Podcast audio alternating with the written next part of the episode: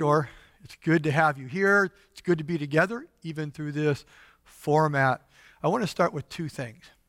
Uh, first of all, thank you, worship team. We appreciate them. And I don't know if you know uh, just the transformation that has taken place in our production. Uh, it's absolutely phenomenal. You know, you're looking at me in the camera. You can't see all the moving parts that are behind the cameras. And I want to give a shout out, and I want to invite you to do the same to encourage our media team. And that's our worship pastor, Josh Rogers, Jackson Scanlon, Brittany Menzies, Brittany Krebs, Ishmael Incarnato. It's incredible uh, the work that they have done to allow us to do this. And I want to say thank you. And again, I invite you to say thank you. I also want to wish you a blessed Memorial Day. You know, it's this weekend, tomorrow, that we stop and reflect those that we've lost. And so, what I pray for you is that you just be flooded with beautiful, beautiful memories.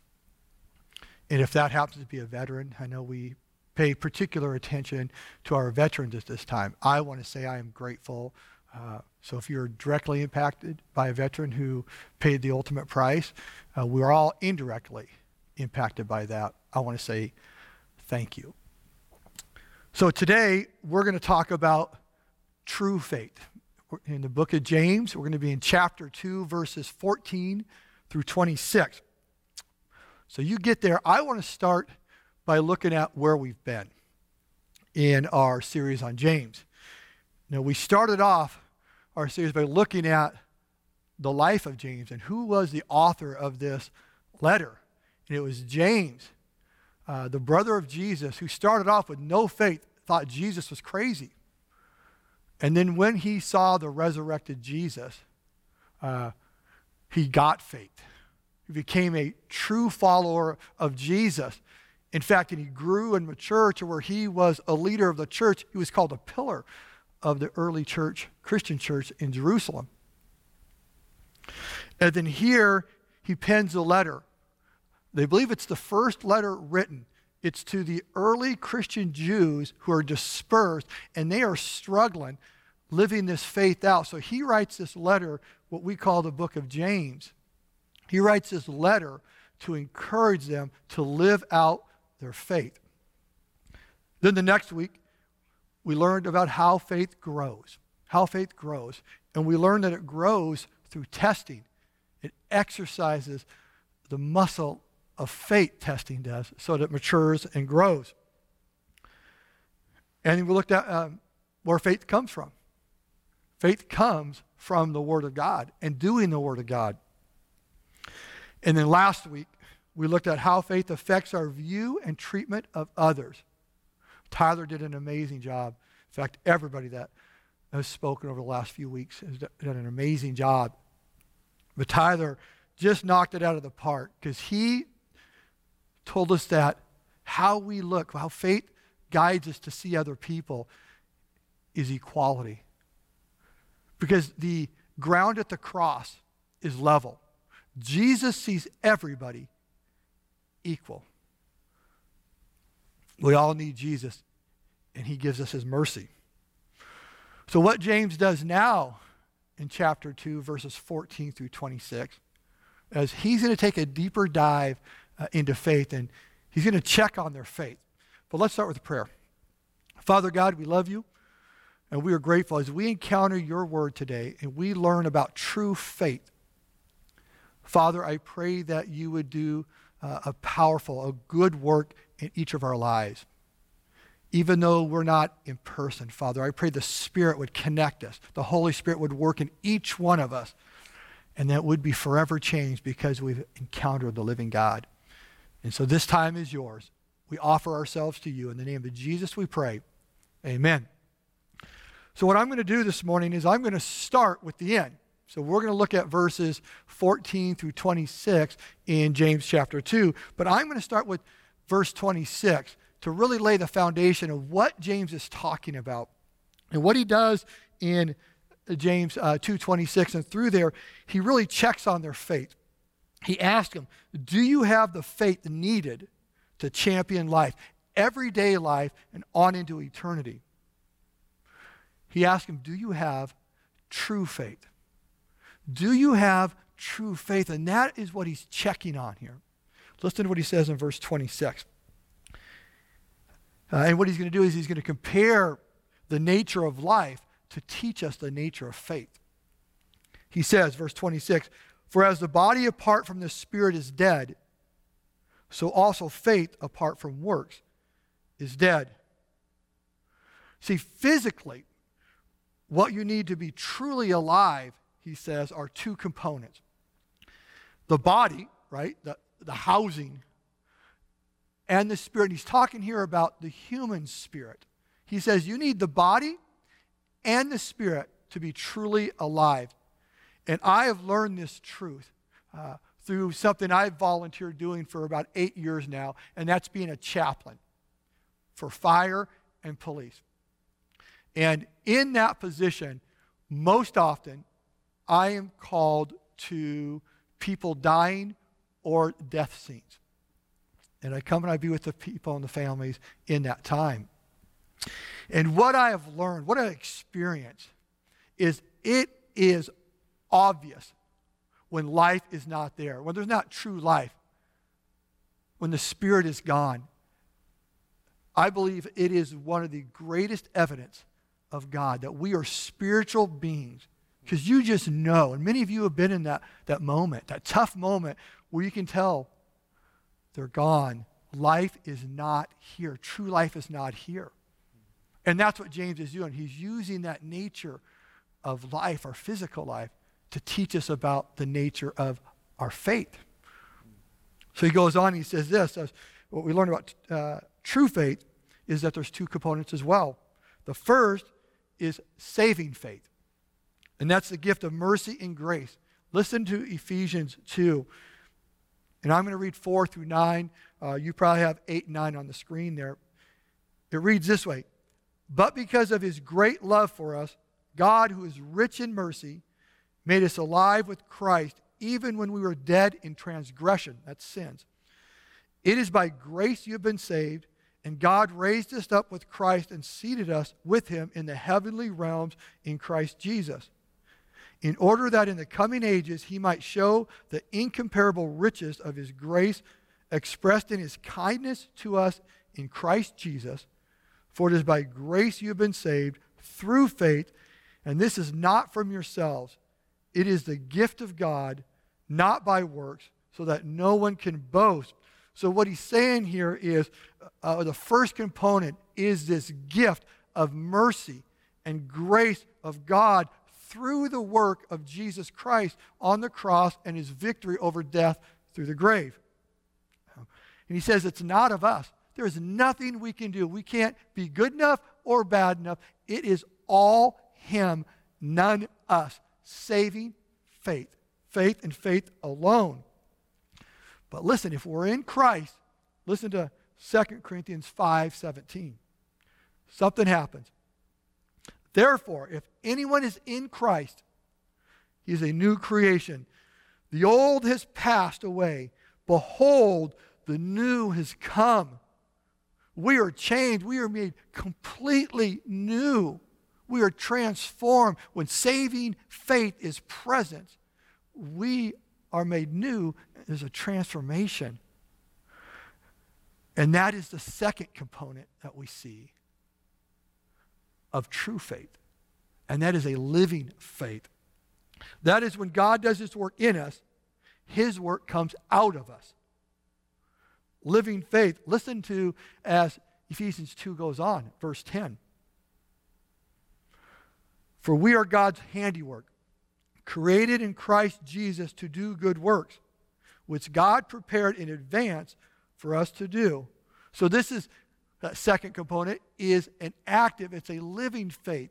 It's the divine reaction of the saving grace that God gives us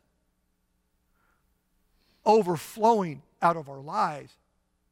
It's a living faith. So, true faith is saving faith plus living faith as one. You can't separate them. True faith. And that's what James is going to talk about all through here, and it sets the context. So, what James is going to do now is he's, going to take us to an examination of faith. So we can say, is true faith present? And he starts with, in verse 14, uh, with an evaluation of faith. And he's going to do, give us two evaluation questions. The first question, verse 14. And these evaluation questions are scenarios.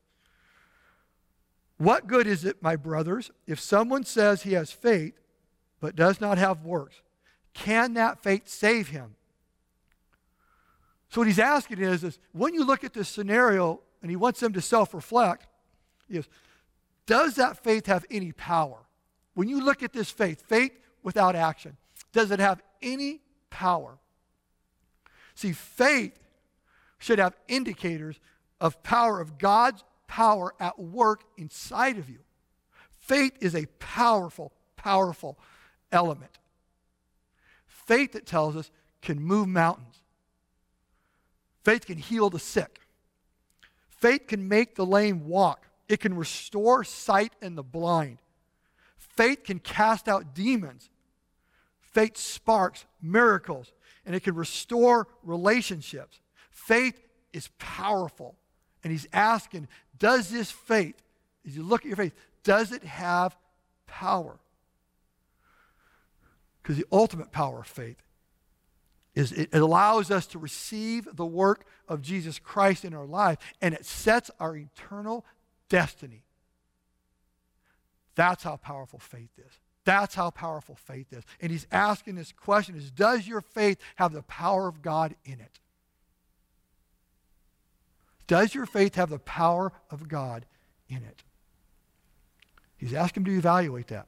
The second evaluation question, verses 15 through 16. If a brother or sister is poorly clothed and lacking in daily food, and one of you says to them, Go in peace, be warmed and filled, without giving them the things needed for the body, what good is that? See, what, he, what he's asking, he says, if, if one of your brothers or sisters, a fellow believer comes and they have need, daily needs, and you just give them like, hey, be blessed, hope it works out for you. He says, what benefit, what profit is that? What purpose is that? So he's asking them, what purpose does your faith have apart from yourself? What purpose? What greater good does it do? Our faith has purpose. Acts 1 8, uh, Jesus makes it very clear. Here's what he tells the disciples. He sends them to Jerusalem after his resurrection. He says, Meet me in Jerusalem. Right after this, the Holy Spirit's going to come and the birth of the church. So here is the purpose of faith. He tells them, But you will receive power when the Holy Spirit has come upon you. Faith. And you will be my witnesses, he says in all the land. You will be my witnesses. What we are to be, the purpose of our faith, is to be the witnesses of Jesus, ambassadors, the, the, the living, breathing examples of Jesus Christ. People should see Jesus in and through us. If someone says, I've never met Jesus, but they met you, there's a problem.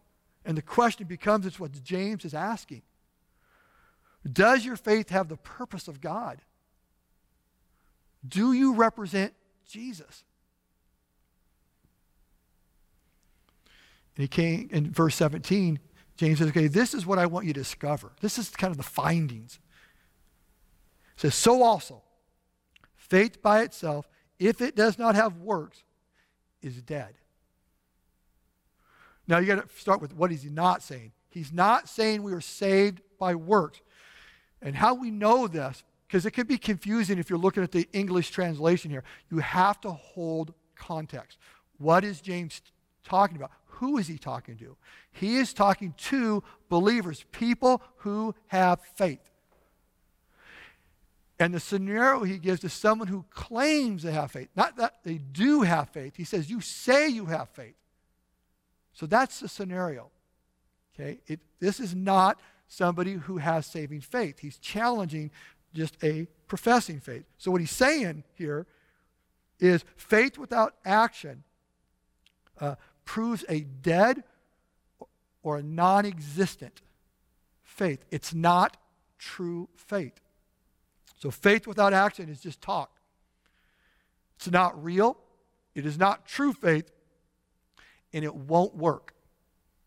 It won't work. That's what James is concerned with. He wants a faith that works for them. And true faith works. So, what he's going to do is how do you identify true faith? So, he moves on in the text uh, and gives us some evidence. How can we know? So, the evidence of true faith, verses 18 through 25. Um, and he really says this is there is evidence. Verses 18, 20, and 24 all say the same thing, and they're a reflection of Matthew 7 20. Matthew 7 20 says this By their fruit you will recognize them, meaning there is evidence of true faith. And so he gives us three evidences that he's going to point out. Verse 19 acknowledgement alone is not evidence. The verse reads, You believe that God is one. You do well. Even the demons believe and shudder. So, what he's saying to them, he's saying, You believe that God is one. And, and he, he's referring to the Shema, which is the, uh, the prayer out of Deuteronomy 6. And a Jewish child, it's their first prayer they learn. They repeat it in the morning and night every day. And for a Jewish person, they hope the Shema prayer is the last words they speak before they die. And it starts off as God is one. And he says, you know, obviously they're doing a, a great job at that. But he shocks them. He says, even the demons do that. Even they profess and know that God is one. And they have an emotion to it. They shudder, they have fear. But they are the enemies of God. It's not an evidence. Now, profession knowledge, uh, emotion, those are elements of evidence, but alone they are not evidence. Because what happens is when that is the only thing you have, it's head knowledge. It's all up here. It's all here. It's all this high. In Luke 10 27, Jesus says, no, it needs to sink deeper. Listening, he says, Love the Lord your God with all your heart, with all your soul and with all your strength and with all your mind and love your neighbor as yourself. He says it needs to go from here and sink deeper. True faith lives deep within us, our whole being. Now, it, true faith isn't about perfection, so don't miss this point. True faith is a growing faith. It starts with the saving faith. We're fully saved in Christ. And then it starts with a maturing, growing faith. But it's sinking deeper and deeper and deeper into our lives. That is an evidence of true faith, not just profession and feeling. Because the danger when it's all up here is hypocrisy. It's hypocrisy. We say this and we do something different. Our works are different. And interesting enough, hypocrisy is the number one reason given of why people reject the faith. I don't want any part of that because of the hypocrites. Now, I've got a lot to say about that, but to show you how powerful it is, and it becomes a destroyer and a killer of faith when we live up here and not here. It's a great hindrance of true faith. So, God wants us to live deep within our lives, full, connected. Saving faith, living faith. The next evidence he gives, verses 21 through 24, is obedience is evidence. Obedience is evidence. The verse reads, Was not Abraham our father justified by works when he offered up his son Isaac on the altar? You see that faith was active along with works, and faith was completed by his works. And the scripture was fulfilled that says, Abraham believed God, and it was counted to him as righteousness, and he was called a friend of God. So he, James gives a lofty example. Father Abraham, he is the father of our, our earthly father of our faith. Abraham, God spoke to him, moved him to the promised land, and said that I am going to make you the father of multitude of nations. The covenant is going to come and start with you, and you're going to have a child, and he's going to help you be fruitful and multiply these many, many nations. And Abraham walked with God in some highs and some lows in his faith journey. But later in his life, he had this child at 100 years old. But that was his error. And then God asked him something. This son of his, Isaac, the heir, I want you to go up to Mount Moriah, mountain I'm going to show you, ends up being Mount Moriah, and I want you to put him on the altar sacrifice him to me. Abraham did it. And that's what they're referring to. They all know the story that James is talking about, and they get this. See, what God did is he counted Abraham's response from his mature faith, his obedience, he counted him as righteousness or being right with God. And he was called God's friend. See, because what it did is his obedience confirmed what had already taken place in his heart. And I love this. In this old age of this distant faith, uh, he didn't grow stale or stagnant. He kept obeying. It's powerful, this, this great example. So for us, it's interesting. When I talk about obedience and we hear about obedience, we usually take a step back because what we hear is, oh, you're going to make me. See, that is not biblical obedience. Biblical obedience comes from relationship. Listen to John 5 3. For this is the love of God, that we keep his commandments, and his commandments are not burdensome. You see what that is filled with was uh, the obedience. We keep his commandments are not burdensome because they're coming out of relationship. Because he knows us, we know him, and we love him. He loves us. And so what we do is we become grateful followers, not obedient robots. And it's this beautiful relationship and partnership. So our obedience, our grateful following, is evidence of true faith. The third evidence he gives us is in verse 25 is that choice is evidence. Choice is evidence. Verse 25 and in the same way was not also Rahab the prostitute justified by works when she received the messengers and sent them out by another way. So I love it. This is his, what I call his lowly example. Now he uses, I mean, you just start going through the list of why she doesn't rank, if you put that in quotes, with Abraham, Father Abraham. She's a woman, she's a Gentile, she's a prostitute. Uh, and he uses her example, which they all know from their history. But who Rahab was is Rahab was a prostitute in the city of Jericho. And Jericho had um, nations in it, um, but this was part of the land God promised his people. So Joshua was leading God's people, um, and they were about to enter into this promised land. So Joshua sent spies in to Jericho, right, to survey things so they could plan their attack.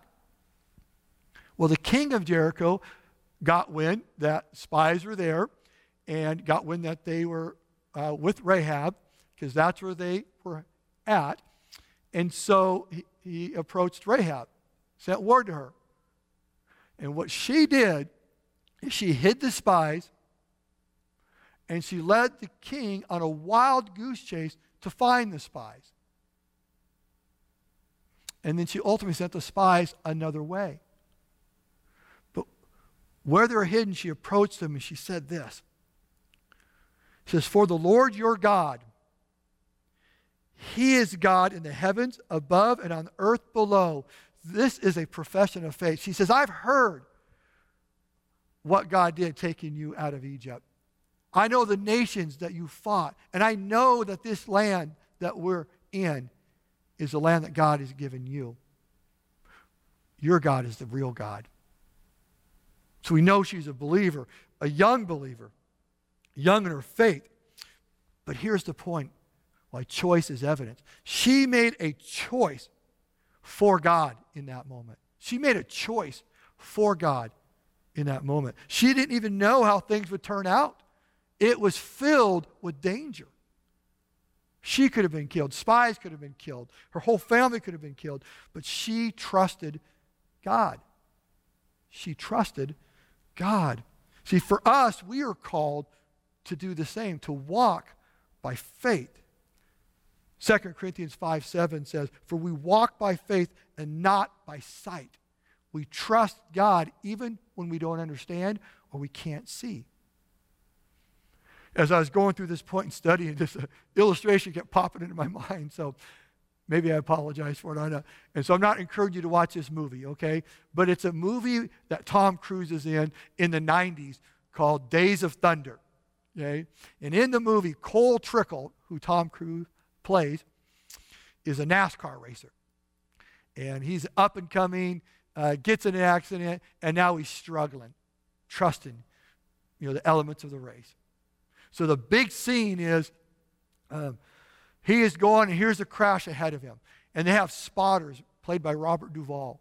And that spotter knows and sees things that the driver can't. And in the past, what Cole would do is he would blow up his motor so he wouldn't have to go through it intentionally. But in this great moment, he's listening to the spotter and he says, Here is your line. Go here. And then have faith and drive through it. And the big scene, of course, is he drives through it. He drives it, you know, white knuckled. He doesn't let up on the gas, and boom, he goes through in the big moment of victory. And it's kind of what's happening here. Rahab can't see. She doesn't know fully what's ahead of her, but God does. The spotter does. And she trusts him. We are called to trust God, and our choices are the evidence that trust is in fact there. Again, just thinking about it, thinking, hey, that'd be a good idea. No, it's when you step in it, you drive through it. That is the evidence of true faith. So our choices, our choices for God, our choices in faith are evidence of true faith. So now we come back to verse 26, kind of where we started. You know, th- this end point, this end point. And it reads again, for as the body apart from the Spirit is dead, so also faith apart from works is dead. James is checking on faith. Is it true faith? This, the faith that you're living, is it true faith? He's asking. Is saving faith and living faith, are they together? Are they one? Is your faith alive? He's asking. Is your faith alive? See, true faith is alive because it is found in Jesus Christ, uh, who is alive and produces life in us and through us. So true faith is alive. Faith that is alive, I love this. Faith that is alive works. That's what James is getting at. That's why James is pushing them to examine their faith. Faith that is alive works. And that's my prayer for you. I so desperately, North Shore, want your faith to work. I'm not interested in just head level following a religious system. I know what God wants. I know what I want in my life and what I want for you and everybody that is in North Shore or looks toward North Shore is that they'll see a people that has faith that works because their faith is alive. That's why James is asking them to examine. So the right thing for us to do is to examine our faith. And I want to give you some questions to think about. Does your faith have the power of God? Take a second, look at your faith. Does it have the power of God? The second question does your faith have the purpose of God? Does your faith have the purpose of God? As you look at your faith, do you see God's purposes over self and your purposes?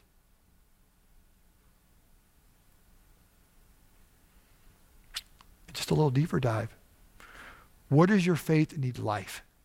Where does your faith need life? Is that the, the grace point? Do you need to allow the mercy and grace of God through the work of Jesus Christ on the cross and his victory over death? Do you need to receive that and allow that in? Maybe you need the movement from your head to your heart. You need to allow faith to sink deeper. Maybe it's your own choices. Maybe you need to trust Jesus more. Even when you can't fully understand, you fully can't see, that you need to trust him based on who he is. Choices. Could be obedience to live out what you know. What I love about North Shore, there's a lot of people that have been believers a long time. But sometimes our faith can get stale and stagnant. Maybe we need to live out what we know. Let that life come out more. Become more grateful followers of Jesus Christ. We're going to put these questions up on the screen and just have some music uh, playing. And I want to invite you just to ponder these questions. Talk about them in your homes, talk about them with your children. Uh, and we'd love to pray with you. So I want to invite you into our Zoom prayer room. If you just want to talk, you want to pray, come on in there. Our elders, our pastors are there, and you'll have an opportunity to go into a, a private video room with a, a, with a pastor, an elder, um, and pray and talk. And we'd love to do that. Let's connect, North Shore. I love you, and God bless. Let me close in prayer. Father God, do your good work. We want true faith, faith that is alive and faith that works. But Father, I know it takes us in a place of saying yes and to surrender and to step in there. So I pray in every heart and every home that people would move toward you, Jesus. So I pray your Holy Spirit would fall in each home and a powerful work would start even right now as I pray. In the name of Jesus, I proclaim the powerful work of the Holy Spirit over uh, our hearts, our homes, and our community. And I pray these things in the name of Jesus Christ. Amen. Again, God bless you and I love you, North Shore.